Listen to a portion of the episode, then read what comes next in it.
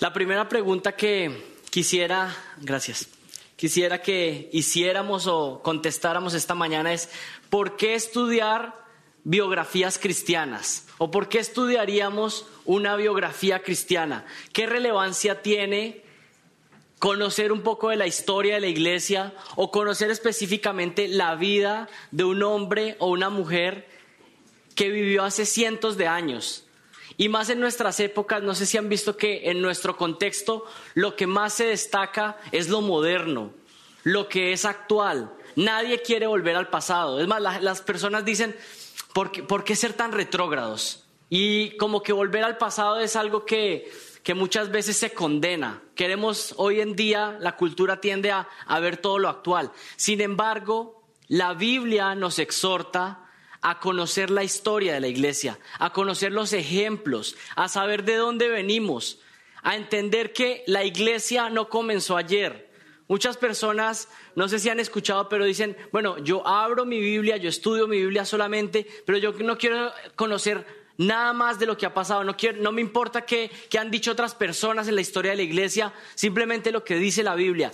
Lo que el Espíritu Santo me revele a mí, eso es lo que cuenta y vale. No importa qué le haya dicho a otras personas. Pero si ustedes se dan cuenta, eso parece piadoso externamente. Suena como, bueno, suena, suena bíblico, que es solo la Biblia. Pero eso de alguna manera suena también orgulloso. Porque esa persona está diciendo lo que el Espíritu me revele a mí, pero cree que el Espíritu no le ha revelado a otras personas que también hacen parte del pueblo de Dios a lo largo de la historia. Necesitamos conocer qué ha pensado la iglesia a lo largo de los siglos. ¿Para qué? Para no caer en los mismos errores, porque la historia de la iglesia nos muestra que la iglesia ha cometido errores. Y cuando vamos atrás nos damos cuenta que los errores que están pasando hoy en día en muchas iglesias cristianas no son nada nuevo bajo el sol. Son cosas que ya habían sucedido, pero por nuestro desconocimiento de la historia y por el pecado que mora en el hombre, volvemos a cometer los mismos errores. Pero también tenemos que conocer la historia de la iglesia por algo más, y es para entender por qué creemos las cosas que creemos, cuál es la base de nuestra doctrina, por ejemplo, la Trinidad. La Trinidad hoy en día tal vez la entendemos fácilmente en, un sentido conceptual. Decimos, bueno, entiendo que es la Trinidad. No, no, entendemos todos los misterios que están ahí envueltos, pero podemos decir simplemente que hay un solo Dios que es en tres personas. ¿Sí? Y lo decimos así, de manera sencilla. Pero para llegar a esa conclusión, que hoy podemos decir en una sola frase, Hubo, personas que entregaron sus vidas, concilios que estuvieron debatiendo y pensando cómo es que la instrucción bíblica habla acerca de la Trinidad. Así que tenemos que conocer la historia de la iglesia porque es valiosa y para entender qué es lo que creemos y por qué lo creemos. Y quisiera que me acompañaran a Filipenses capítulo 3. Filipenses capítulo 3, versículo 17. Y Filipenses 3:17 dice lo siguiente.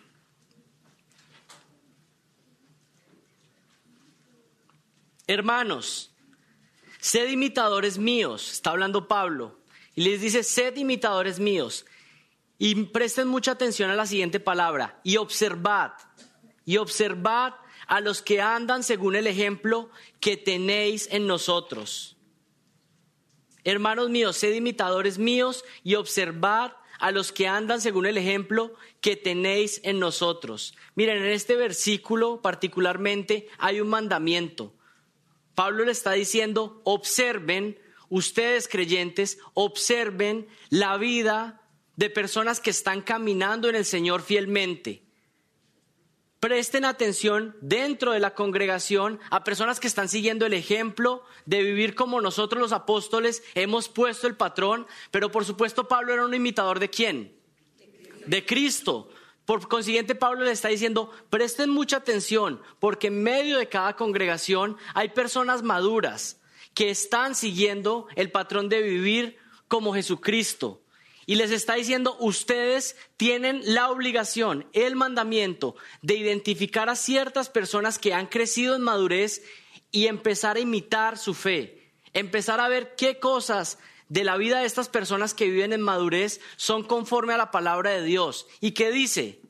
Imítenlas, imítenlas, observen. Y esa palabra observar que está ahí en el versículo 17 habla de observar, prestar atención cuidadosa, poner sus ojos atentamente en la vida de personas que tienen un testimonio maduro en la fe y luego qué? Solamente quedarse observándolos, sino que imitar, imitar, ver cómo un padre piadoso está educando a sus hijos y decir, yo estoy viendo que este hermano cría a sus hijos de una manera particular. ¿Y qué voy a hacer yo? Voy a empezar a tratar de imitar eso.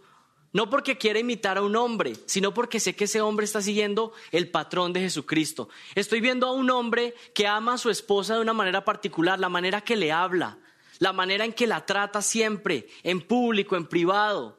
Entonces yo empiezo a mirar esos ejemplos de fe y empiezo a decir, yo voy a intentar imitar eso, porque ese es un imitador de Cristo. La manera como él ama a su esposa, es la manera en como Jesucristo ama a la iglesia y por lo tanto yo voy a empezar a seguir ese patrón. Así que Filipenses capítulo 3 versículo 17 está dando una instrucción específica y es identifica patrones de vida piadosa e imítalos.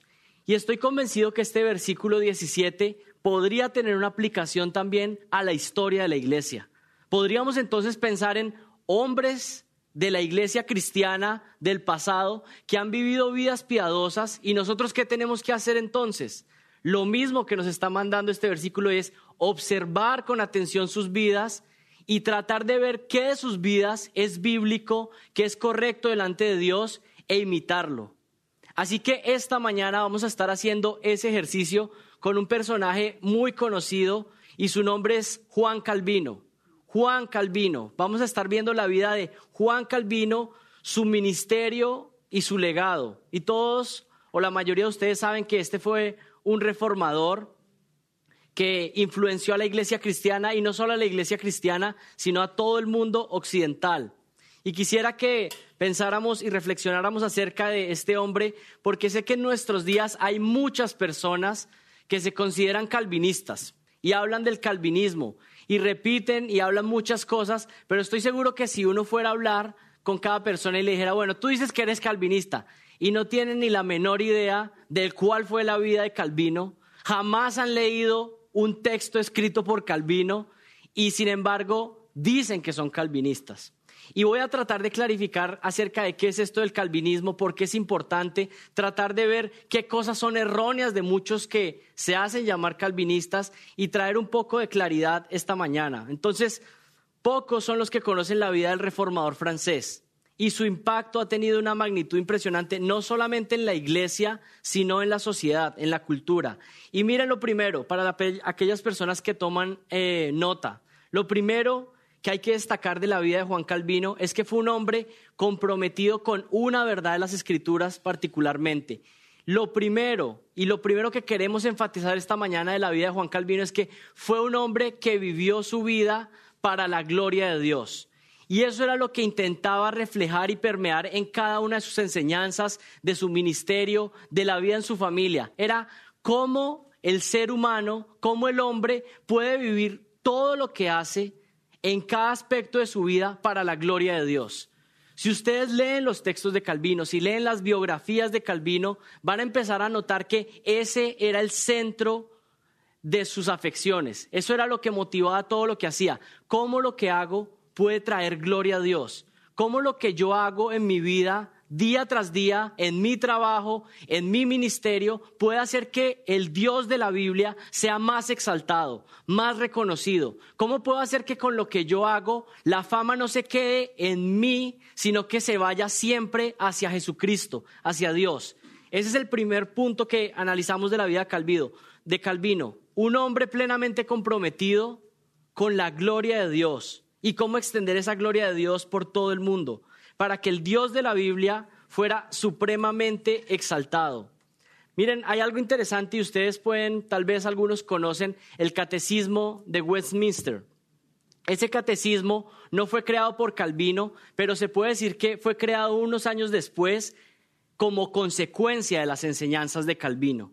Y la primera pregunta que hace ese catecismo, que se enseñaba en las familias y que es una lista de preguntas, se enseñaba en los hogares para los hijos. Y miren cuál es la primera pregunta o cuál es la primera pregunta de ese catecismo. Dice, ¿cuál es el fin principal del hombre? Esa es la primera pregunta. ¿Cuál es el fin principal del hombre? Y miren la respuesta. El fin principal del hombre es el de glorificar a Dios y gozar de Él para siempre. Este catecismo trajo esa respuesta bajo la consecuencia de la instrucción de Juan Calvino. ¿Cuál es la prioridad de la vida? Y aquí deje de pensar en general del hombre, de la raza humana. Piense en su propia vida. ¿Cuál es el propósito de su vida? ¿Para qué está usted respirando lo que está respirando en este momento? ¿Para qué está usted viviendo lo que está viviendo? ¿Por qué está usted trabajando donde trabaja? ¿Por qué usted tiene la familia que tiene? ¿Por qué Dios lo puso a existir en este año, en este periodo de la historia? Y la única respuesta correcta es que usted y yo estamos existiendo para gozar de Dios y vivir para su gloria. Ahora cada uno puede empezar a evaluar su vida y empezar a ver si lo que está viviendo realmente refleja el propósito de la vida del hombre, que es vivir para la gloria de Dios y para gozar y deleitarse en Dios por siempre. La meta de Juan Calvino siempre fue que Dios se llevara todo el reconocimiento. Y aquí tenemos que entender que Calvino nunca hubiera deseado lo que muchas personas hacen hoy en día con él. Muchas personas hoy ponen a Juan Calvino como qué? Como si fuera casi el Mesías, ¿no? Y muchas personas casi que creen ciegamente lo que él enseñó.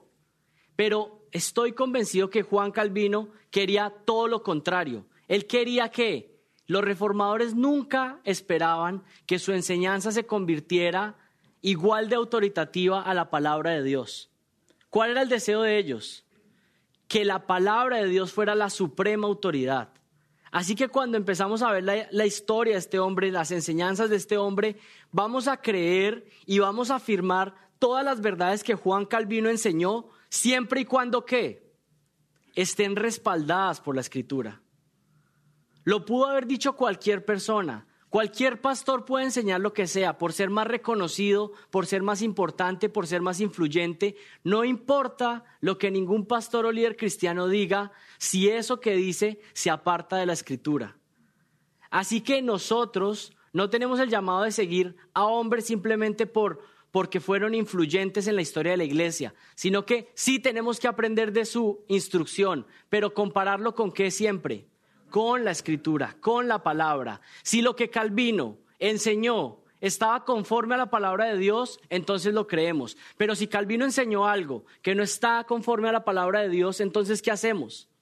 Lo rechazamos, porque nosotros somos siervos de Jesucristo, que ha inspirado su palabra y nuestra única guía es la palabra de Dios. Pero quiero entonces enfatizar algo importante de cómo Calvino influyó no solamente la iglesia, sino que influyó la ética del trabajo. Y esto podríamos llamarlo la ética del trabajo protestante. Y esto es muy interesante. Miren lo que enseñó Calvino acerca de esto. Él enseñó que cada persona, y presten mucha atención, Calvino enseñaba en su instrucción, en sus libros y en sus predicaciones que cada persona había sido llamada divinamente para cumplir un papel en este mundo, en esta sociedad. Y con eso que estaba haciendo Calvino, Calvino estaba separando la idea de que solamente los sacerdotes católicos o las personas que tuvieran un lugar en la iglesia de liderazgo eran los que tenían un trabajo sagrado. Y eso influenció muchísimo, no solamente a la iglesia, sino que influenció la sociedad entera. El pensamiento de Calvino empezó a decir, si usted es un médico, si usted es un obrero, si usted es una madre de familia, si usted es una persona que trabaja en cualquier trabajo, Dios lo ha llamado a esa vocación divinamente. Dios le ha hecho un llamado soberano para que usted ejecute ese papel. Y por lo tanto, ese es un llamado que deja de ser simplemente algo como algunos podrían llamar secular, y empieza a hacer un trabajo que sagrado, santo. Calvino enseñaba lo que enseñan las escrituras, y es que todo lo que hacemos lo hacemos delante de Dios. Así que piense lo que usted hace, su trabajo, el llamado particular que Dios le ha dado en esta etapa de su vida. Y Calvino estaba entonces instruyendo hacia que nuestra tarea es delante de Dios. El médico, el granjero, el empresario, la madre o el profesor habían sido asignados divinamente para realizar una tarea. Esto revolucionó completamente el trabajo. Por un momento piensen cómo cambia la perspectiva de un hombre que está sembrando, que está trabajando la tierra y está utilizando su fuerza y su herramienta para trabajar y labrar la tierra, pero de un momento a otro deja de labrar la tierra, no solamente porque sabe que de ahí viene su sustento y que si no hace eso no puede comer, sino que cada vez que labra la tierra empieza a pensar, cada vez que estoy golpeando la tierra, cada vez que estoy sembrando una semilla, lo estoy haciendo para glorificar a Dios. Dios es el que es exaltado. Dios me ha llamado a esta tarea que aunque nadie más la esté viendo, Dios la está viendo y está dando reconocimiento. Eso transforma completamente la mentalidad y la forma del trabajo. Y esto transformó la economía de las sociedades que fueron influidas por el pensamiento de Calvino. Las personas que empezaron a creer en esto empezaron a trabajar de otra manera. Hubo un desarrollo del capital en las sociedades donde el calvinismo entró en Europa. Y quiero que sepan que esas personas, ese grupo de personas que tuvieron este pensamiento, muchos de ellos fueron personas que luego migraron aquí a Estados Unidos y que muchos fueron de los que influenciaron la manera como este sistema en este país funciona. Mucho de eso se ha perdido hoy en día, obviamente, pero los inicios comenzaron como naciones donde el trabajo no solamente era el trabajo para ganar la comida, sino que el trabajo que hiciera era para la gloria de Dios. Y quiero que entiendan que esto es algo que transforma completamente la vida de una persona. Piénsenlo en sus casos. Piensen cómo usted haría diferente su vida si estuviera consciente minuto tras minuto que lo que hace es para la gloria de Dios. Que su jefe ya no es solamente el jefe temporal que Dios ha puesto ahí en su trabajo, sino que su jefe supremo, su supervisor supremo es Dios. Y piénselo si usted es ama de casa, piénselo en la manera si usted es una abuela, cómo está haciendo una abuela para la gloria de Dios. Piénselo si usted es un trabajador, piénselo si usted es dueño de una empresa, su empresa, su trabajo, usted lo está viviendo como para la gloria de Dios. Y esto transformó completamente. Hay algo muy interesante y algunos de ustedes pueden tener relojes. Yo comúnmente no uso reloj, pero algunos de ustedes que tienen relojes muy finos, seguramente si miran, algunos de ellos fueron hechos en Ginebra, de sus relojes. O algunos pueden decir que fueron hechos en Ginebra, aunque realmente fueron hechos en China. Pero, pero pongamos el caso de que alguno de ustedes tiene un reloj hecho en Ginebra. Eh, realmente diría Genève, ¿no? Esos relojes de Ginebra son reconocidos como los relojes más precisos, los relojes suizos. ¿Han escuchado esto? Un reloj suizo preciso, perfecto. Pues muchos historiadores piensan que la calidad de aquellos relojes suizos viene hasta nuestros días, viene desde el impacto de la época de Juan Calvino influyendo en la ciudad de Ginebra y cómo muchos relojeros pudieron escuchar la instrucción de que cada uno de sus relojes un día iba a ser evaluado por Dios. Cómo cada una de las tareas que habían hecho día tras día, un día el arquitecto, el dueño perfecto del universo, el supervisor que no se le escapa nada, iba a evaluar la precisión de cada parte de ese reloj. ¿Y eso hizo qué? La mentalidad de producir los mejores relojes para la gloria de Dios. Ahora sigan pensando cómo esto puede impactar sus vidas, cómo la tarea que divinamente Dios los ha llamado a hacer, usted la puede hacer para la gloria de Dios. ¿O acaso usted es un seminarista? ¿Cómo puede hacerlo de manera que traiga gloria a Dios? ¿Cuál es la manera más perfecta en que yo podría hacer las cosas de una manera que traiga gloria a Dios? ¿Saben por qué muchas veces no se ve la madurez en nuestra vida cristiana? Porque usted y yo estamos viviendo pensando más bien, bueno, es que esto si lo hago, bueno, eso no es pecado. Si hago las cosas, bueno, esto no es pecado. Y decidimos las cosas tenemos opciones una u otra y decimos, bueno, si hago esto o lo otro, bueno, no es pecado si hago esto. Esa no es la pregunta que usted debe hacer, ni que yo debo hacer. La pregunta no es, ¿esto es pecado o no? La pregunta que usted y yo debemos hacer al tomar decisiones es, ¿qué es lo que más trae gloria a Dios? ¿Usted tiene una decisión difícil que hacer? Hágase esa pregunta y la respuesta va a salir rápidamente. No se pregunte si es pecado o no, pregúntese, ¿cuál sería la decisión que más gloria trae a Jesucristo? ¿Cuál sería la decisión que más lo exalta a Él? Y la respuesta va a salir rápidamente. Debemos vivir minuto tras minuto, día tras día, semana tras semana, viendo cómo nuestras vidas pueden traer más gloria a Dios. Y ahora miremos un poco de la historia de este hombre, para que pongan un poco el contexto histórico. Juan Calvino nació en 1509. Nació en 1509 en Noyon, Francia. Y quiero que tengan un poco de contexto histórico. Y cuando Juan Calvino nació, Martín Lutero tenía 26 años. Entonces, más o menos vamos ubicándonos en la historia. Calvino nace y Lutero ya tenía 26 años, la reforma aún no había estallado y saben que en 1517, cuando Martín Lutero clavó las 95 tesis ahí en la puerta en Wittenberg, entonces ahí tenemos a un Juan Calvino que tenía 8 años de edad. Entonces cuando está comenzando a explotar la reforma protestante en Europa, especialmente comenzando en Alemania, Juan Calvino apenas tenía 8 años de edad. Entonces eso nos da un poco de contexto y empezamos a entender que Juan Calvino, aunque fue contemporáneo a Martín Lutero, no fue directamente de la misma edad. Se podría decir que Calvino fue un reformador de, de segunda generación. Fueron la segunda generación de reformadores. Cuando en 1521, cuando Lutero se enfrentó a la Iglesia Católica en la dieta de Worms, Calvino tenía 12 años. ¿Recuerdan esa historia? Algunos saben de cuando Lutero se enfrentó a la Iglesia Católica y dijo, a menos que se me compruebe con las escrituras que lo que estoy diciendo está equivocado, no me voy a retractar. No me voy a retractar. Y algunos de ustedes, la mayoría de ustedes conocen algo de la historia de la Reforma, pero para los que no les, les cuento un poco de, de contexto. La Iglesia Católica tenía el dominio de la cristiandad en el mundo entero era lo que dominaba la Iglesia Católica. Y hacia los años 1500, un sacerdote católico llamado Martín Lutero empezó a reflexionar, a leer acerca de si la justificación, si la salvación era por las obras o por la fe en Jesucristo. Y obviamente leyendo la Biblia llegó a la conclusión de qué? Que la salvación era por qué? Por gracia, por medio de la fe solamente.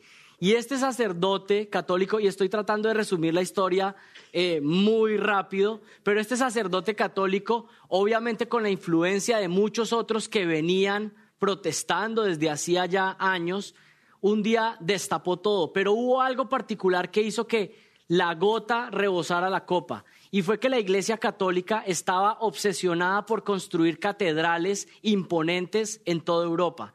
Esa era la, la, obsesión, construir basílicas poderosas. Y para eso se necesitaba qué? Dinero.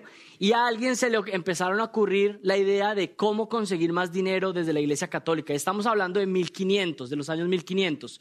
Se les ocurrió una idea llamada las indulgencias. ¿Qué eran las indulgencias? Las indulgencias eran como una especie de cheques que se vendían donde las personas podían pagar por obtener la salvación y por medio de la indulgencia se le entregaba su, su certificado de salvación.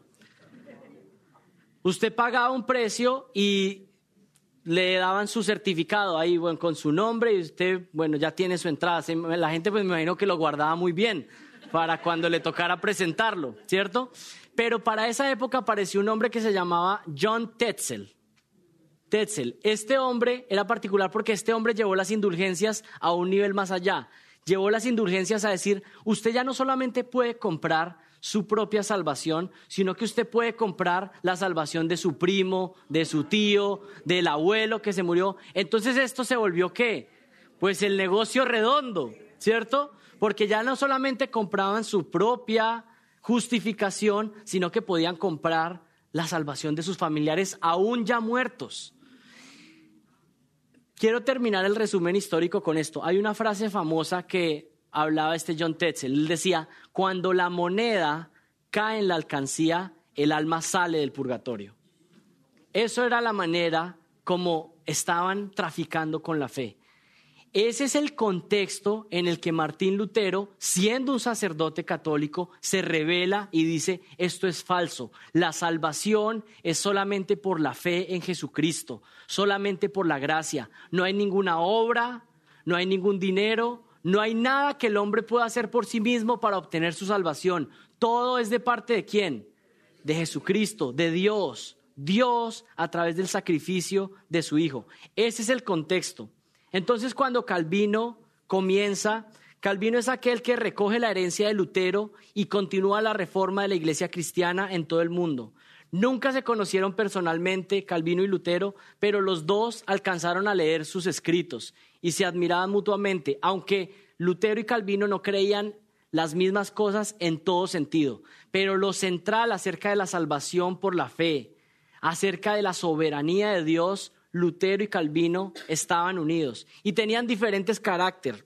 Cada uno tenía un carácter diferente. Por ejemplo, Lutero, cuando ustedes lean libros y biografías, van a encontrar que Lutero era más explosivo. Tenía una lengua más, más suelta, por decirlo de alguna manera. Y era fuerte y iba diciendo cosas. Y muchas veces cuando uno trata de leer los escritos de Lutero, muchas veces encuentra como inconsistencias entre lo que él mismo decía. Mientras que Calvino era mucho más pensador, mucho más calmado, más tranquilo, más de estar en su escritorio tratando de meditar y reflexionar y escribir y organizar el pensamiento de la reforma, mientras que Lutero era como el, ese, ese que hablaba fuerte. Calvino era el que tenía la mente para organizar el pensamiento de la reforma. Y es para que vayan comparando entre el carácter y cómo Dios, aunque personas tienen diferente carácter, si creen la misma doctrina, Dios los usa. Dios los usa en el medio que los quiere usar. Y cada uno fue útil en su momento. El papel de Calvino podríamos resumirlo como fue el arquitecto de la reforma. Calvino fue el arquitecto de la reforma, alguien que tomó todo lo que habían hecho sus predecesores, lo organizó sistemáticamente y no solo lo organizó, sino que él mismo aportó nuevo pensamiento y nueva instrucción. Y estamos hablando nuevo pensamiento de qué? De la palabra de Dios, tomar lo que dice la palabra y poder organizarlo en doctrinas básicas acerca de qué es lo que piensa la fe cristiana. Él escribió una obra que es su obra magna y es la institución de la religión cristiana. Yo les traje aquí para que vean y cuando algunos vean el tamaño se van a desanimar de leerlo. Pero esta se llama la institución de la religión cristiana y es un privilegio porque la tenemos traducida completamente al español. Son 1400 páginas y pues si en verano ustedes no encuentran qué hacer, ya saben, hay, una, hay un buen plan. Entonces fue el arquitecto de la reforma, escribió este texto y este texto lo escribió en partes. Primero sacó la primera edición y quiero que sepan que por los siguientes 20 años lo estuvo añadiendo, añadiendo. Y salieron cinco ediciones de la institución hasta que tenemos el resultado final que tenemos hoy en día. Entonces fue el trabajo de más de 20 años escribiendo, tratando de organizar qué creemos los cristianos, qué creemos los cristianos desde una perspectiva bíblica. Y obviamente todo está muy enfocado en el contexto de de ir en contra de todo lo equivocado que estaba enseñando la Iglesia Católica. De ahí surge la reforma. Y en algún sentido nosotros somos parte de ese legado. Somos parte de ese legado que se apartó de la falsedad del catolicismo y siguió la iglesia protestante, que ya saben que hoy en día también se ha desviado por todos lados. Pero quiero explicarles algo. ¿Qué es esto de fe reformada? ¿Qué es esto de teología reformada? ¿Qué es esto de teología de protestante? ¿O qué es esto de calvinismo? Quiero que entiendan algo. Esto no es nada más que simplemente teología bíblica. Simplemente hay que ponerle un apodo. ¿Por qué hay que ponerle un apodo? Porque si alguien dice qué es teología bíblica, pues todos los católicos dicen que creen teología bíblica, ¿cierto? Si ustedes le dicen a los mormones, ellos creen teología bíblica, también.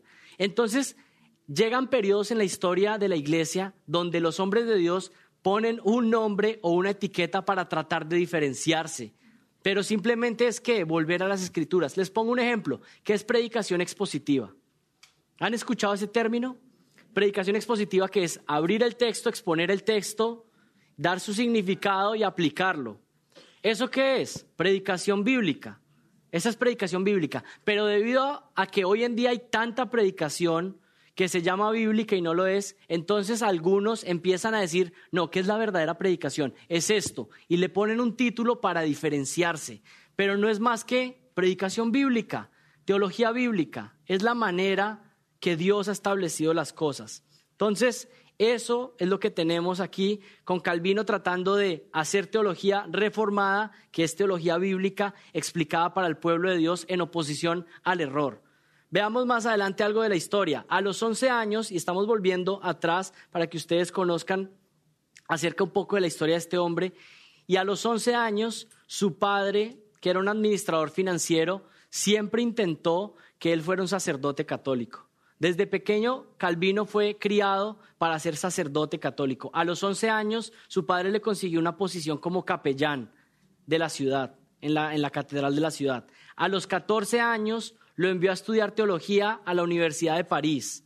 A los 17 años ya se había graduado y en esos estudios que había tenido hasta el momento, presten atención lo que Calvino ya había estudiado a los 17 años. Ya había aprendido latín, lógica y filosofía a sus 17 años.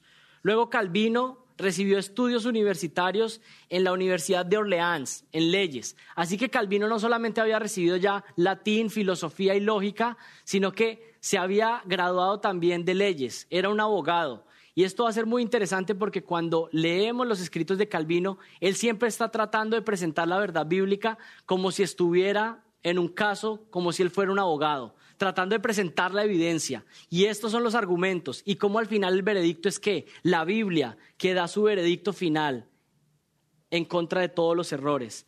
Fue durante la universidad y esto me impacta muchísimo y es algo de las cosas que más me ha llevado a entender que el ministerio en las universidades es fundamental para la iglesia cristiana y es que Calvino conoció la doctrina bíblica y fue salvo en la universidad. En la universidad. Fue allí que Dios lo salvó. Y quiero leerles las palabras del testimonio de Calvino. ¿Cómo dice que él nació de nuevo? ¿Cómo fue que en la universidad, también a través de los textos de Martín Lutero, fue que él conoció la gracia salvífica? Un hombre que había sido criado para ser sacerdote, un día llega a la universidad y entiende que todo lo que había, le habían enseñado era qué? Falso, mentira. Miren, estas son las palabras de Calvino. He aquí que comenzó una forma muy distinta de doctrina. Y es interesante porque esto, ustedes, muchos de ustedes y yo nos sentimos identificados con estas palabras. Comenzó una forma muy distinta de doctrina. No una, no una doctrina que nos alejara de la profesión cristiana, sino una que nos traía de vuelta a sus fuentes, a su pureza original. Ofendido por aquella novedad, la oí sin desearlo, y al principio confieso que me resistí con fuerza y con pasión. Yo no quería reconocer que toda mi vida había estado en la ignorancia y en el error. Al fin logré darme cuenta, como si se hubiera abierto paso la luz sobre mí, en qué posilga de error me había revolcado y cuánta contaminación e impureza había contraído de esa forma. Dios, por medio de una conversión repentina, sometió mi mente, la cual estaba endurecida, más allá de lo que se podía esperar de alguien con la corta edad que yo tenía, y Él me hizo entender. La luz brilló, entendió y se dio cuenta que lo que pensaba que sabía, los años de fe que pensaba que había tenido, que creía en Dios, se dio cuenta que era qué? falso, que era falso. Y se dio cuenta entonces de la doctrina verdadera. A partir de ese momento, Juan Calvino comenzó a ser parte del ejército de la Reforma y empezaron a impactar con la palabra de Dios a los estudiantes y profesores. Y hay una historia bien particular. El rector de la universidad donde estaba Calvino en ese momento se llamaba Nicolás Kopp. Y este también fue influenciado por las doctrinas de la Reforma y era uno de los mejores amigos de Calvino. Este rector de la universidad, un día para comenzar uno de los discursos, dio un discurso en la universidad acerca de esta nueva fe o este nuevo entendimiento de la reforma y empezó a proclamar las verdades del Evangelio a la luz del Nuevo Testamento. Pues adivinen qué pasó, se armó una revuelta tremenda en esa ciudad y querían perseguir a Nicolás Kopp y a Juan Calvino. tuvo que terminar saliendo, escapando por una ventana para poder huir y finalmente lo atraparon y estuvo encarcelado unos días. Pero ¿saben qué es lo más interesante? Muchos historiadores dicen que Nicolás Cobb, ese discurso que dio esa vez, lo había escrito Juan Calvino. O sea, Juan Calvino, que era la mente maestra, pero tenía a alguien en posición de liderazgo como líder de la universidad, le dijo, vea, le voy a escribir esto y usted lo tiene que leer a toda la universidad. ¿Sí? Cobb, que tenía la influencia, que tenía la posición, dijo, vamos a hacerlo. Y lo dicen porque la manera en que estaba escrito, dicen, esto fue escrito por Calvino. ¿Sí? Fue perseguido y tuvo que abandonar la ciudad. Luego de haber sido encarcelado un poco de tiempo, Calvino huyó de París y se refugió en la casa de un hombre rico que defendía la reforma. Había muchos hombres que defendían la reforma y simplemente su manera de apoyarla era por medio de sus recursos económicos. Y este tuvo a Juan Calvino viviendo en su casa cinco meses y tenía una biblioteca gigante y los historiadores dicen que en esa casa que vivió cinco meses fue donde más leyó las obras de San Agustín. Ahí fue donde obtuvo su conocimiento acerca de San Agustín y saben que eso va a influenciar mucho del pensamiento de Calvino en sus obras después. Luego se dirigió a Basilea, en Suiza, donde comenzó a escribir la primera edición de la institución de la religión cristiana, que ya les mostré hace unos minutos. Esto fue en el año 1536. 1536. Algunos todavía están soñando con las 95 tesis. De, eh, entraron en un sueño profundo hace unos minutos, ¿no? Bueno, ya pasamos 1517, ahora vamos en 1536. ¿Listo? Hay algunos volvieron a la vida ahora. Para este momento, Calvino había decidido dedicar, dedicarse a apoyar la reforma de, de, la siguiente manera. Es interesante porque había pasado todo esto en las universidades. Calvino se había dado cuenta que tenía una fortaleza para escribir.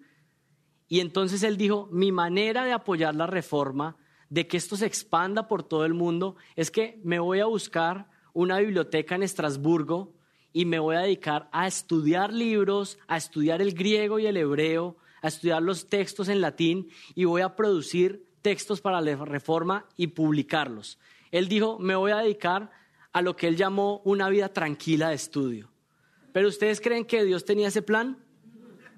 Él dijo, voy a ir a Estrasburgo a estudiar, a dedicarme tranquilo a publicar libros, pero Dios tenía otro plan. Cuando estaba en su viaje hacia Estrasburgo y estaba viajando, sucedieron unas guerras en esa época y él tuvo que desviarse y llegó a una ciudad que se llamaba Ginebra, Ginebra en Suiza. Y el plan de Calvino era pasar solamente una noche en Ginebra, pasar la noche ahí y seguir su recorrido hacia Estrasburgo a su vida tranquila de estudio. Pero ¿qué pasó? Y esto es una de las partes más interesantes de la vida de Calvino. En la ciudad de Ginebra ya había empezado la reforma, ya había empezado este movimiento de volver a la Biblia, de volver al Evangelio de Jesucristo. Y había un líder en esa ciudad que se llamaba William Farel o Guillermo Farel cuando lo traducen a español. Y este hombre se enteró que Calvino estaba en Ginebra. Entonces cuando se enteró que Calvino estaba en Ginebra, fue y lo encontró y le empezó a suplicar y le dijo, por favor, quédate con nosotros aquí en Ginebra. Quédate, aquí ayudándonos a expandir la reforma a toda Europa desde Ginebra, pero también aquí principalmente en esta ciudad. No solo para toda Europa, sino aquí a transformar esta ciudad. ¿Y qué le contestó Calvino? Yo tengo planes de ir a estudiar tranquilo la Biblia y publicar libros solamente. No quiero estar más en medio de este problema, ni que me toque seguir huyendo por ventanas, ni de que me encarcelen. Yo puedo apoyar la reforma desde el intelecto solamente. Pero ¿saben qué? William Farel no se quedó tranquilo y les voy a leer las palabras que Calvino describe de cómo fue ese encuentro. Farel, quien ardía con un celo extraordinario por el avance del Evangelio, inmediatamente hizo todo lo posible por retenerme. Después de haberle dicho que pretendía dedicarme a estudiar en privado y que no me interesaba otra cosa, él al darse cuenta que no lo lograba, que no lograba nada con sus súplicas, decidió informarme de que si me rehusaba a brindarle ayuda en tiempos de tanta necesidad, Dios condenaría mi retiro. Farel procedió a lanzar una imprecación en la que le pedía a Dios que maldijera mi retiro y la tranquilidad de mis estudios. Y si yo me retiraba y me negaba a darle ayuda, Entonces, ¿qué le estaba diciendo Farel? Farel le estaba diciendo, quédate. Y Calvino le decía, no, yo voy a ir a estudiar. ¿Y qué le dijo Farel? Si te rehusas a ayudarnos, que Dios maldiga tus estudios. Y que tú no puedas tener la tranquilidad que quieres en tus estudios. Si yo me retiraba y me negaba a darle ayuda, aquí la respuesta de Calvino, ante aquella imprecación me sentí tan aterrado que desistí del viaje que había emprendido. Calvino se quedó en Ginebra y Dios usó la vida de Farel para moverlo y decirle, necesitamos ayuda. Y no, sí necesitamos que sigas estudiando, pero necesitamos también que seas un predicador de la palabra. Y esto es muy importante, porque sí tenemos que estudiar la palabra, pero tenemos que predicar la palabra. Tenemos que alzar la voz y que las personas conozcan el Evangelio de Jesucristo. Con esa invitación tan amable de Farel, Calvino decidió quedarse en Ginebra, Suiza, para ayudar a avanzar la reforma. A los pocos días fue nombrado profesor de teología y a los cuatro meses fue nombrado pastor de la Catedral de San Pedro. A partir de este momento comenzó no solamente la reforma en la congregación, sino en toda la ciudad de Ginebra. Pero no fue fácil y había un grupo especialmente en la ciudad de Ginebra que se hacían llamar los libertinos. Y ustedes ya por el nombre pues podrán entender. Se llamaban los libertinos, pero no eran personas que estaban fuera de la iglesia, eran personas que estaban dentro de la iglesia y tenían una enseñanza completamente extraña. Ellos decían que la verdadera comunión de los santos era que los cristianos tenían que compartir todas las cosas compartir las pertenencias, sus casas, sus posesiones, pero eso también incluía a sus esposas. Y estos eran hombres que cometían adulterio y fornicación sin reparo, porque eso era la parte de la comunión de los santos, compartir unas otras cosas. Cuando Calvino empezó a enfrentar esta situación y a reprender el pecado y a tratar de reformar la ciudad, muchos de estos hombres y otros que cometían otro tipo de pecados explícitamente querían venir y tomar la Santa Cena. Y una de las cosas que sucedió es que Calvino se opuso a darles la Santa Cena a personas que vivían en pecado abierto, que simplemente estaban externamente pecando y querían venir y recibir los elementos de la Santa Cena, el pan y el vino. Y eso al inicio sucedió que las autoridades de la ciudad al principio expulsaron a Calvino de su propia iglesia. Expulsaron a Calvino. Y es interesante porque muchos hombres de la historia que han sido fieles a la palabra han llegado a ser expulsados de sus propias iglesias.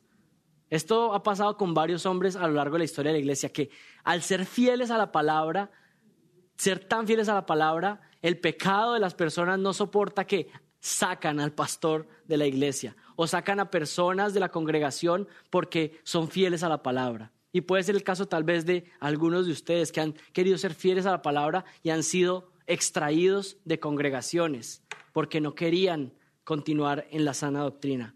Entonces no todo fue fácil para Calvino, fue al negarse a dar la Santa Cena a personas que vivían en pecado abierto, fue expulsado de la ciudad y ahí pudo ir a Estrasburgo por tres años. Y es interesante, por fin pudo llegar a la ciudad donde quería dedicarse a estudiar y estuvo por tres años en Estrasburgo pastoreando una iglesia de 500 miembros y con los, esos 500 miembros, la mayoría eran personas que venían de diferentes países que estaban siendo perseguidos por ser de la reforma y venían a buscar un refugio ahí. Pero ¿saben qué? Hay algo muy interesante. Dios estaba guiando a Calvino a Estrasburgo por una razón en particular. Calvino tenía 31 años y aún no se había casado. Así que ya saben cuál era el plan de Dios ahí. Y aquí es cuando a algunos ya les gusta la historia porque se pone como romántica, ¿cierto? Sí, en la historia de Calvino también hay esto. Antes de que Calvino llegara a Estrasburgo, miren lo que Calvino decía que él buscaba en una mujer. Esto era lo que Calvino buscaba en una mujer. La única belleza que me atrae a mí es esta, que sea casta, no demasiado simpática, ni quisquillosa, económica, paciente y dispuesta a cuidar de mi salud. Él decía, esto era lo que buscaba en una mujer. Y en la iglesia que pastoreaba ahí en Estrasburgo, encontró una mujer que quedó viuda y tenía dos hijos. Y al poco tiempo, Calvino se casó con ella que se llamaba Idelet. Calvino tuvo tres hijos con Idelet, pero el primer hijo de Calvino se murió a las dos semanas de haber nacido. Y los otros dos hijos murieron como aborto natural o al poco tiempo de haber nacido. Así que no, no hubo un hijo que creciera con ellos. Y lo más doloroso, eh, las palabras de Calvino fue ese primer hijo que murió a las dos semanas de nacido. Y estas fueron las palabras. Y quiero que entiendan que este es un hombre que no solamente enseñó la soberanía de Dios, sino que confiaba en la soberanía de Dios. Miren las palabras cuando murió su hijo. Ciertamente el Señor nos ha herido de manera grave y amarga con la muerte de nuestro pequeño, pero Él mismo también es Padre y sabe mejor que nadie qué es lo bueno para sus hijos.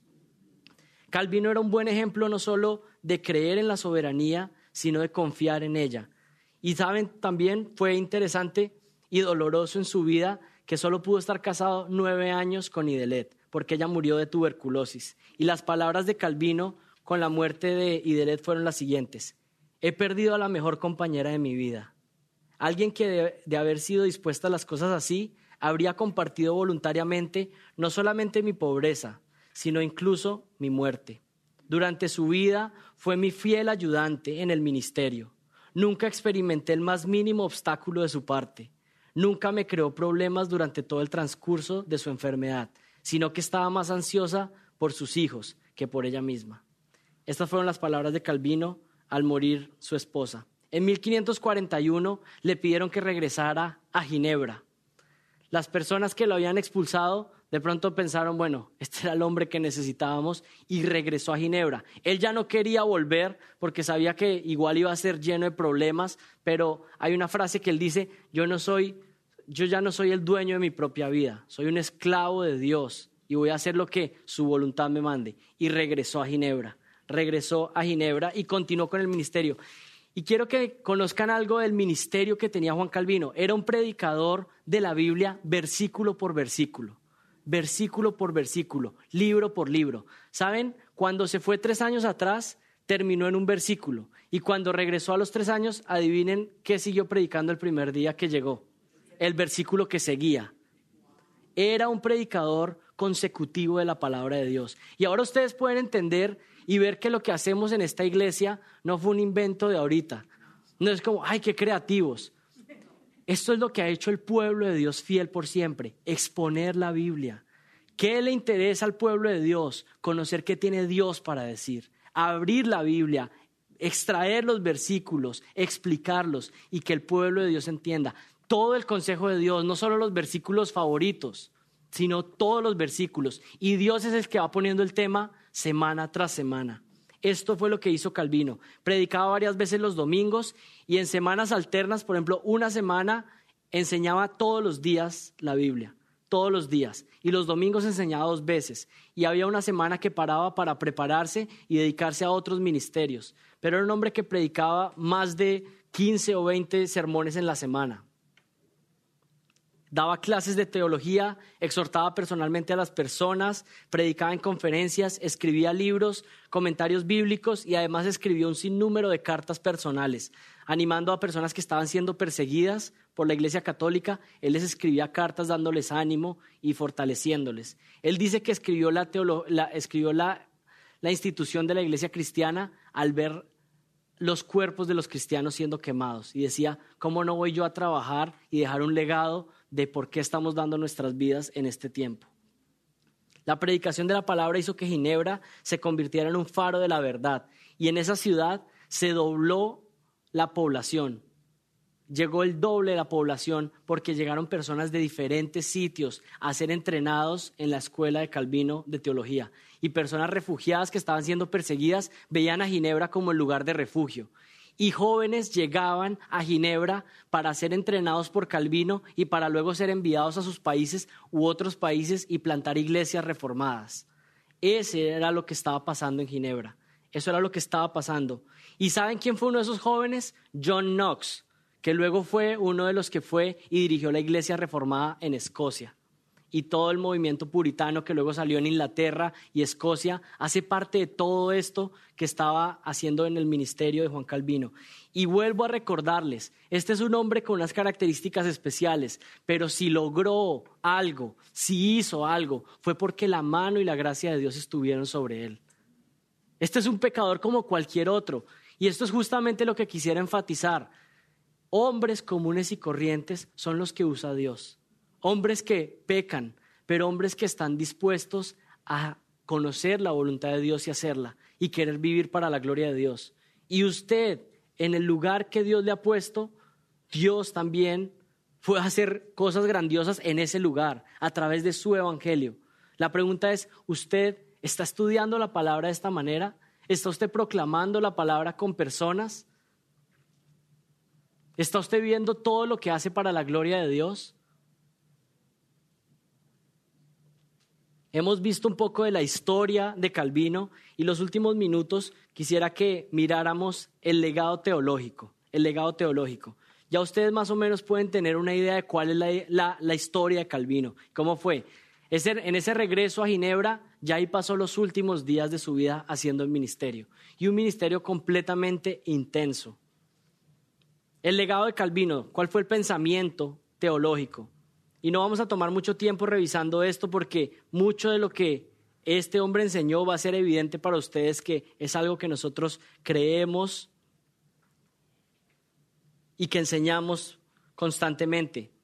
La doctrina reformada en un sentido no apareció con Calvino. Y esto quiero insistirlo nuevamente. La doctrina reformada es simplemente volver a la escritura, volver a lo que dice la Biblia. Entonces se podría decir que la reforma o la doctrina reformada o el calvinismo no es algo que comenzó con Calvino, sino que comenzó desde la Biblia, es simplemente el Evangelio bíblico, es lo que ha estado ahí por siempre.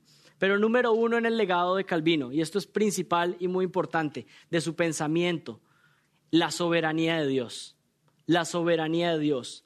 Algunos limitan el calvinismo a la enseñanza de la predestinación o a los cinco puntos del calvinismo o las doctrinas de la gracia. Sin embargo, el pensamiento calvinista era más bien una cosmovisión completa del mundo, una perspectiva de cómo funciona el universo, cómo ver el mundo en el que existimos.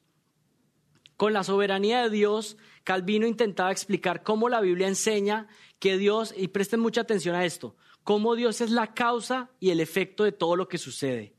Esto es crucial en todo el pensamiento de Calvino. Él es tanto el creador como el controlador de todo lo que sucede.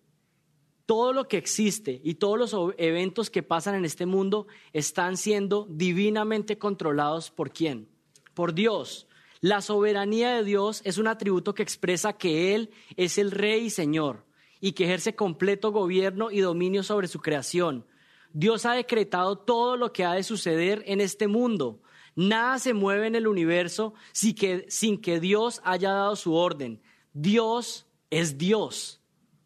Dios es Dios. Dios gobierna este universo. Dios tiene el poder y la autoridad para decidir lo que sucede aquí. Y vamos a ver algunas declaraciones de Calvino en este sentido. Presten atención. Dios es el que dispone y gobierna todas las cosas.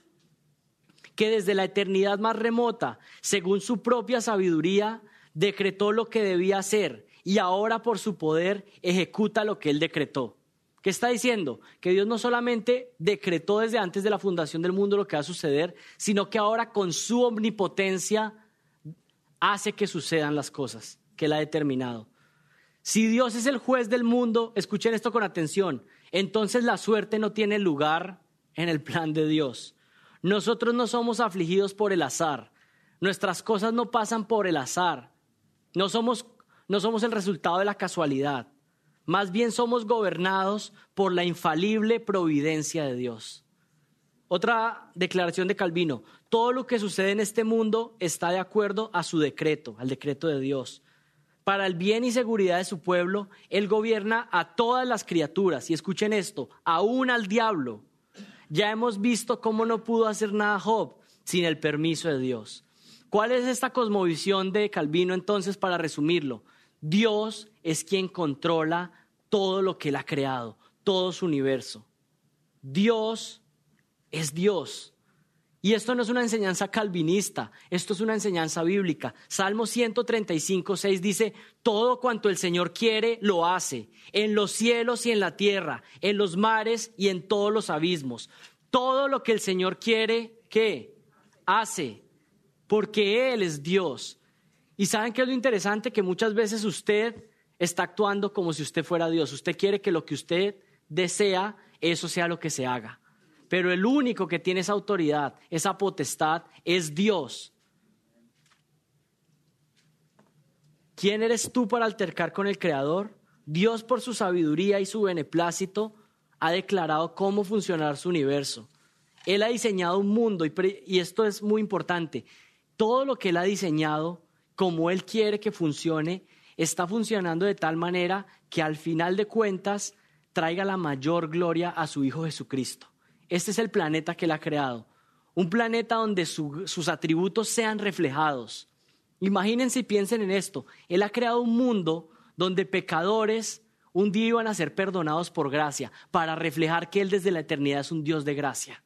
¿Cómo podía mostrar gracia ante personas que no habían pecado. Él está haciendo este universo para demostrar los atributos eternos que ha tenido, para mostrar su misericordia, su amor. Y saben, en el diseño que él ha hecho, ha diseñado que este planeta Tierra al final va a llegar a un punto donde el ser humano va a glorificar tremendamente a Jesucristo y decir, este era el medio de salvación más grande, el plan más inconcebible, el amor más grande, la misericordia más grande, la gracia más grande, es el plan de salvación que Jesucristo ejecutó. Dios es soberano, el pecado no se salió de su control, eh, Adán y Eva no se salieron y Dios está tratando de pensar un plan B. Dios ha determinado todo desde la eternidad para que Él sea glorificado. Y quiero que presten atención a algo. Ustedes y yo somos beneficiados por ese plan eterno de Dios. Porque en su gracia decidió incluirnos y hacer parte. Ahora el punto es, ¿estamos siendo parte efectiva en eso, estamos viviendo para que Él sea glorificado, para cumplir el propósito con el cual Él creó todo el universo. A veces estamos tan enfocados en el día a día, en cómo yo puedo ser el pequeño rey de mi reino y olvidarnos de que estamos en esta creación para traer gloria al supremo del universo. Eso permeaba cada pensamiento de la vida de Juan Calvino, cada obra, cada sermón que hacía. El segundo legado que tuvo Juan Calvino fue la enseñanza de la depravación total. Esta doctrina enfatiza, enfatizada por Calvino enseña que cada elemento de la naturaleza del ser humano está infectada por el pecado. Enseña que el intelecto, la mente, la razón, las emociones, los sentimientos, la voluntad, las motivaciones, el cuerpo, todo lo que compone el ser humano está infectado por el pecado. Eso enseña la doctrina de la depravación total y fue una enseñanza enfatizada por Calvino. También esta doctrina enseña que todos recibimos una naturaleza pecaminosa de nuestros padres, desde Adán. Usted no se vuelve pecador, la sociedad no lo vuelve pecador. Todos nacemos con una naturaleza pecaminosa. Calvino dijo lo siguiente, todas las partes del alma están poseídas por el pecado. Desde Adán se reveló la fuente de la justicia. Otra expresión, la impureza de los padres es transmitida a sus hijos, así que sin excepción todos los nacidos son originalmente depravados. Esta doctrina está enseñando que todo ser humano viene con la naturaleza pecaminosa. Desde un bebecito que nace, ya nace con la corrupción del pecado. Pero ¿saben qué más enseña la doctrina de la depravación total? Que ningún hombre es capaz de buscar a Dios por sí mismo porque está muerto espiritualmente. ¿Y qué puede hacer un muerto espiritual para levantarse? Lo mismo que un cadáver espiritual puede hacer, o que un cadáver físico puede hacer para levantarse. No puede hacer nada por sí mismo. Necesita qué? La intervención. ¿Cómo pudo Lázaro levantarse de la muerte? ¿Podía hacerlo por sí mismo? ¿Podía tomar las fuerzas y levantarse? Necesitaba una fuerza externa más poderosa, sobrenatural, que lo llamara y le diera vida. Y lo mismo pasa con cada uno de ustedes y nosotros. Y estoy hablando asumiendo que la mayoría de ustedes en algún momento fueron cadáveres espirituales y ahora están vivos. Pero también puede suceder el caso que alguno de los que está acá aún es un muerto espiritual. Una persona que no entiende las cosas espirituales, que las cosas de la palabra de Dios no le hacen sentido, que tal vez cuando escucha un sermón le aburre. Tal vez usted es una persona que está aquí semana tras semana y está pensando ah, en qué momento se acaba esto. Y puede usted empezar a pensar, ¿por qué no tengo un deseo por la palabra? ¿Por qué no hay un hambre por la palabra? ¿Por qué se acaba el domingo y vuelvo a escuchar de la Biblia hasta el otro domingo? ¿Por qué no hay un deseo de orar? Y a veces puede que usted pase y usted lleva años en la iglesia y piensa, bueno, tal vez así es, es ir los domingos y eso es ser cristiano.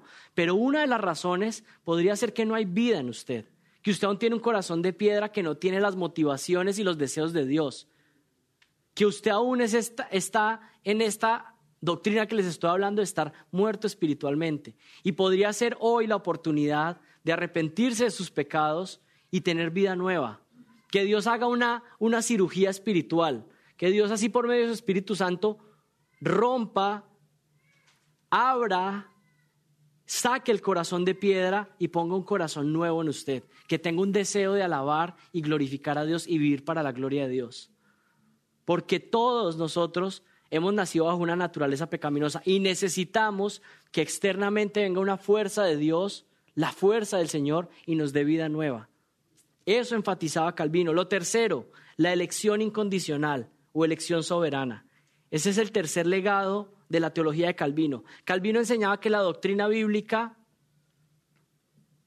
en que el único factor determinante de la salvación de una persona era la elección soberana de Dios.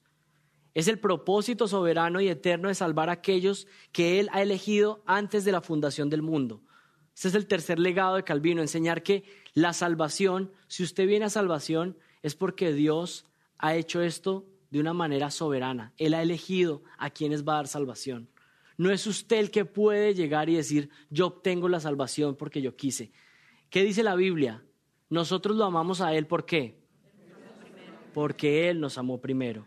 Esta salvación es incondicional, no se basa en las obras. Es una salvación que es por gracia inmerecida. Tampoco está basada en un previo conocimiento de Dios de que alguien iba a creer, como algunos enseñan. No, es una determinación de Dios de que a este, en determinado tiempo de su existencia, yo le voy a dar la fe para que crea en mí. Dios determina eso. Si usted está hoy en Cristo, fue porque Dios antes de la fundación del mundo había pensado en usted para darle salvación. ¿Usted algunas veces se ha sentido desanimado? ¿Se ha sentido como, ah, no están las cosas tan bien? Pues piensen que en un Dios soberano, en todo este plan gigante por las eras, un día pensó en que usted iba a ser su hijo y que él lo iba a traer a salvación y que usted iba a venir a sus pies y iba a creer en él. Y sabe, estoy seguro que eso le, le quita cualquier depresión o aburrimiento.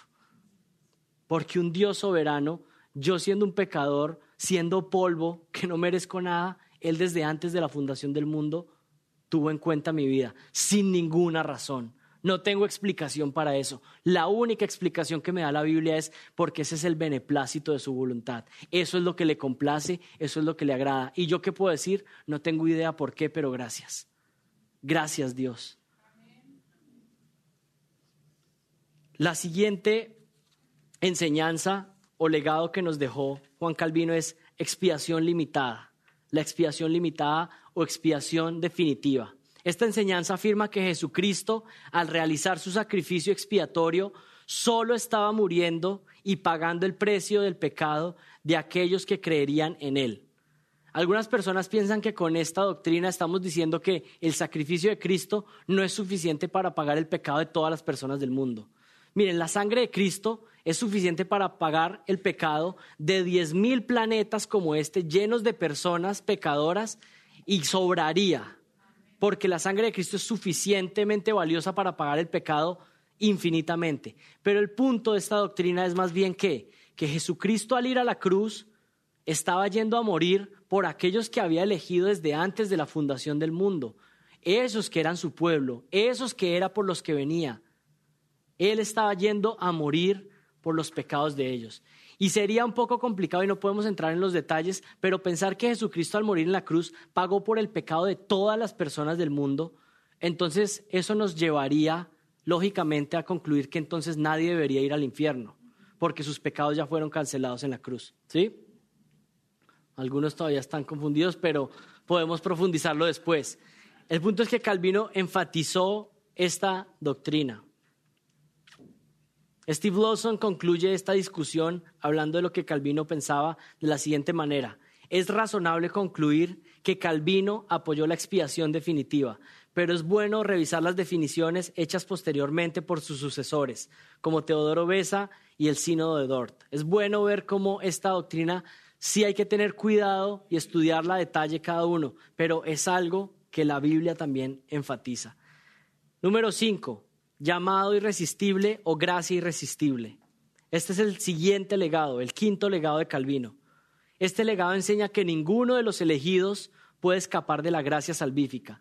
Quiere decir que si usted fue salvo, no es que usted puede un día resistirse tanto ante la gracia de Dios que no, que no venga usted a salvación. Es la gracia irresistible. Dios ciertamente va a salvar. Y dice que ninguna de las ovejas que está en su mano podría escaparse. Todo el que Él ha determinado para salvación antes de la fundación del mundo, en un momento vendrá a salvación. Vendrá a salvación. Ahora, ustedes quisieran que cuando van a evangelizar la gente tuviera una, una E en la cabeza, ¿cierto? De elegido, ¿cierto? Entonces quisieran, bueno, yo le voy a predicar solo a los elegidos. ¿Sabemos quiénes son los elegidos? ¿Qué nos dice la palabra? Que prediquemos el Evangelio a todos.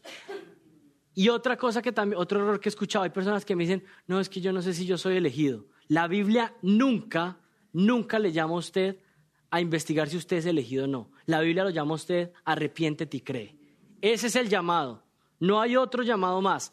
Usted está siendo expuesto ante sus pecados. ¿Usted qué, cuál es su responsabilidad ahora? Creer en el Evangelio arrepentirse y creer en Jesucristo. Después, cuando esté caminando en el Señor, va a poder reflexionar, oh, ¿por qué creí? ¿Por qué vine a Él en arrepentimiento? Ah, porque Él había obrado en mí desde antes, porque Él fue el que me trajo llamado irresistible. Dios hace este llamado usando medios como la proclamación del Evangelio. Sin embargo, este llamado es un llamado irresistible y es una obra interna del Espíritu Santo que da vida al muerto espiritual y le permite comprender por primera vez las verdades espirituales. Es el llamado irresistible, le permite a la persona ver que es un pecador, que merece la condena, mira su estado actual y dice, voy de seguro a la condena de Dios. Pero al mismo tiempo este llamado le permite ver la luz de la cruz. Le permite ver que es pecador, pero al mismo tiempo dice, soy pecador, pero Jesucristo murió en la cruz y es suficiente para perdonar mi pecado. Sí, mi pecado es terrible, sí merezco la condena, pero, pero Jesucristo pagó por mi pecado. Puedo confiar en Él y ser perdonado. Esto sucede a todos aquellos que Dios llama a salvación. Nadie se salva jamás porque es más inteligente, más hábil. Usted no es más inteligente que su vecino que no cree, que el primo incrédulo. No, usted cree porque Dios ha obrado en su vida de manera soberana. Así que, ¿qué es lo que tenemos que orar por nuestros familiares que no creen? Dios, obra. Tú eres el único. Yo proclamaré el Evangelio una y otra vez, una y otra vez. Pero el único que puede dar vida es quién? Dios. Dios es el único que puede dar vida espiritual. Calvino dijo así, el llamado efectivo de Dios es la causa de nuestra fe, no la perspicacia de nuestra mente, pero el llamado de Dios. Lo que diferencia al que cree del que no cree simplemente es que uno fue llamado por Dios y el otro no. Esa es la gran diferencia. Y finalmente, el último punto, la perseverancia de los santos o la gracia perseverante. Esta doctrina simplemente es la conclusión de una cadena de dominós que vienen llegando. Si Dios soberanamente eligió a quienes iba a escoger, si la salvación no es porque el hombre es mejor que otro, sino porque Dios obró, entonces por consiguiente, cuando Dios salva a alguien, Dios también sostiene la salvación de esa persona. Dios también sostiene la salvación de esa persona. Y hay un versículo muy clave que lo salté, pero es bueno leérselos, está en Romanos 8:29, dice, porque a los que antes conoció, también los predestinó, para que fuesen hechos conformes a la imagen de su Hijo, para que Él sea el primogénito entre muchos hermanos. Y versículo 30, a los que predestinó, a estos también que llamó, y a los que llamó, a estos también que justificó, y a los que justificó, a estos también que glorificó. Si usted fue llamado, inevitablemente va a ser glorificado. Es una cadena que está unida. Si el Señor lo salvó, usted va a llegar a glorificación, finalmente. Dios va a perseverar. Dios va a perseverar dándole fe. Algunos han dicho que si nosotros pudiéramos perder nuestra salvación, ¿qué pasaría? todos la perderíamos. Pero nosotros permanecemos porque Él permanece fiel y nos sostiene hasta el final. Calvino dice, nosotros perseveramos en la piedad solo porque Dios está presente sosteniéndonos por su mano y confirmándonos en la perseverancia de la agencia de su espíritu. Hermanos, este es el legado que ha dejado Juan Calvino. Y si ustedes pueden ver, no es nada extraño y diferente a lo que dice la palabra de Dios, lo que dice la palabra de Dios. Por supuesto, no tengo tiempo para avanzar más, pero hay ciertas cosas que Juan Calvino enseñó que yo no estoy de acuerdo y que no estamos de acuerdo. Esas las podemos discutir después de la clase, ¿sí? Pero quisiera terminar simplemente terminando con las palabras que Calvino dijo antes de morir y concluyendo con esto. Juan Calvino no está en el cielo por todo esto que hizo, ni por su legado, ni por lo fiel que fue y cómo amó a su esposa, ni por eh, la institución de la iglesia cristiana, ni por todos los sermones que predicó en Ginebra. Juan Calvino está en la eternidad porque Jesucristo murió en la cruz por sus pecados y él se arrepintió y creyó en ese mensaje. Es la única razón de que alguien esté delante de la presencia de Dios, no por sus grandes logros o alcances o obras en esta vida. Y él lo supo muy bien y miren lo que dijo en sus últimos días de vida.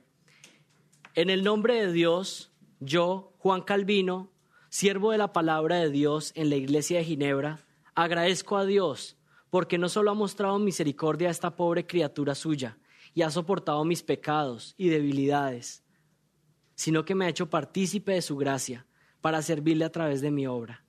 Confieso vivir y, y morir en esta fe que Él me ha dado, ya que no tengo otra esperanza o refugio más que su predestinación el fundamento de toda mi salvación. Abrazo la gracia que me ha ofrecido en nuestro Señor Jesucristo y acepto los méritos de su sufrimiento y muerte, y a través de ellos mis pecados han sido sepultados. Hermanos, oremos. Señor, te doy gracias porque la vida de hombres fieles nos anima a nosotros a dar nuestras vidas también para traerte gloria a ti, Señor. Pero te doy gracias porque nosotros no somos aceptos delante de ti por las vidas maravillosas o, o el testimonio grandioso y famoso que se pueda tener. Muchos de mis hermanos que están aquí, Señor, sé que, que tal vez no van a, no vamos a ser recordados en la historia, tal vez, pero sabemos que nuestra corona está reservada, Señor, porque tú lo has prometido. Y sabemos que somos aceptos delante de ti por tu gracia, Dios, por tu gracia soberana. La salvación es del Señor. Te pido que si has utilizado este mensaje, Dios, para que alguien reflexione acerca de cómo está viviendo su vida, de si tal vez aún está en sus delitos y pecados, Señor, y tú desde la eternidad, Señor, lo habías llamado para salvación, que hoy hagas ese llamado efectivo del cual estábamos hablando, Señor ese llamado irresistible que no se puede soportar y que llama al hombre a arrepentirse y a creer en Jesucristo. Te suplico que haya fiesta en los cielos por un pecador que se arrepiente. Y también, Señor, con mis hermanos que hemos creído en el Evangelio glorioso de la gracia, hoy te damos exaltación y gloria por haber perdonado nuestros pecados, por haber tenido en cuenta nuestra vida, Señor, que no era nada particular, que no era nada llamativa, sino que más bien era rebelde contra ti pero tú desde antes habías decidido llamarnos a salvación y hoy te damos gracias, Señor. Hoy te exaltamos por tu bondad, por tu misericordia, por tu gloriosa gracia, Dios. Te pedimos que nos bendigas y que nos ayudes a vivir a la luz de estas verdades y que nuestra vida sea para que tú seas glorificado, Señor.